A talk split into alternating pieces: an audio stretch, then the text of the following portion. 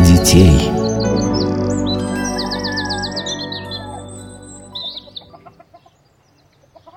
Мам, когда мы будем читать про благую весть? Ты обещала. Ну, давай сейчас. Зови Ивана, а я пойду принесу Евангелие. Иван! Иван! Иди скорее сюда!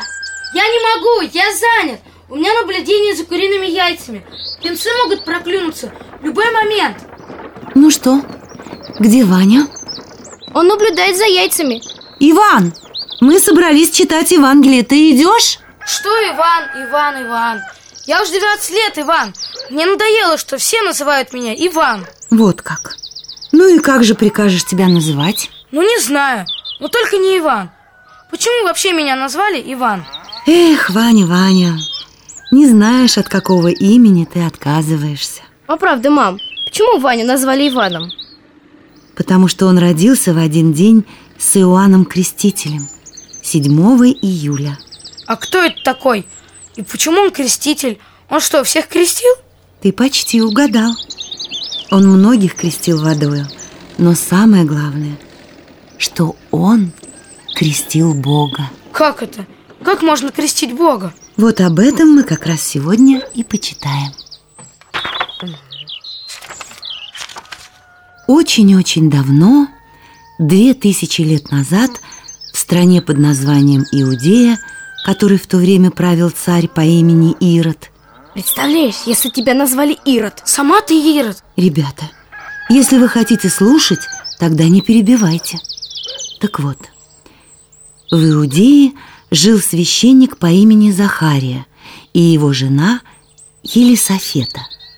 Они происходили из древнего рода Аарона, рода священнослужителей, которые совершали богослужения в Иерусалимском храме. В каком храме? В Иерусалимском. Иерусалим – это город, столица Иудеи. Как для нас Москва? Да, как для нас Москва. И в этом городе был тогда храм, и только в нем иудеи должны были совершать богослужение. И при чем тут Иоанн? Не торопись и слушай. Захария и Елисавета всю жизнь жили праведно. Они безукоризненно поступали по всем заповедям Господним. Это что ли по тем десяти заповедям, которые дал им пророк? Пророк Моисей. Совершенно верно.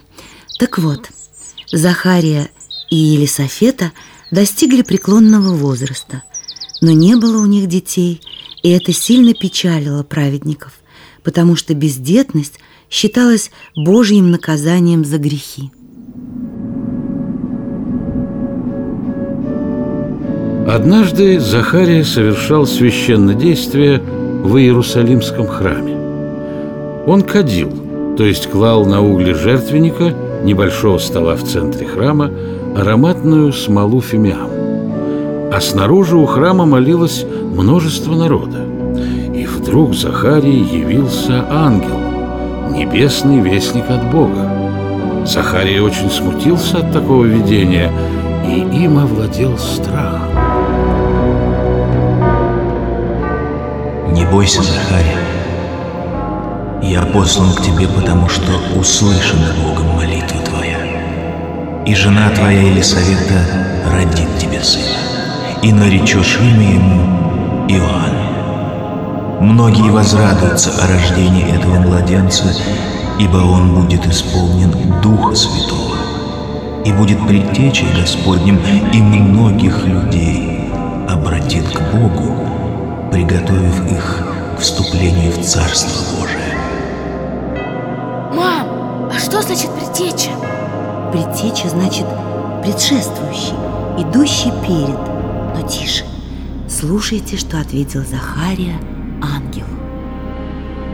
По какому знаку свыше узнаю я это? Ведь мы с женой очень старые люди и уже не можем иметь детей. Я Архангел Гавриил, предстоящий перед Богом и послан благовествовать тебе это. И вот тебе знак. За то, что ты не поверил словам моим, ты не сможешь говорить до того дня, пока все сказанное мною не исполнится. Когда все это происходило, народ ожидал Захарию и удивлялся его промедлению в храме.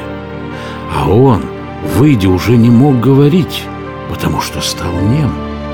Тогда люди поняли, что Захария увидел в храме какое-то особое видение от Бога.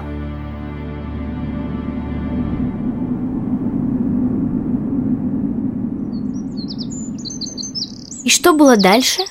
По окончании своего служения в храме Захария вернулся домой. И после этого Елисавета забеременела и радовалась, что Бог послал им ребенка, и люди перестали думать, что она с мужем наказана за грехи бездетностью. Мам, ты сказала, что предтеча значит идущий перед. А перед кем он шел? Он шел перед Богом. Если помнишь, ангел сказал, что Иоанн будет предтечей Господним. А как это? Он шел перед Богом? Очень просто. Господь родился после него. А как родился Господь? Что, тоже ангел приходил? Приходил. Мама, расскажи. Хорошо, но только в следующий раз.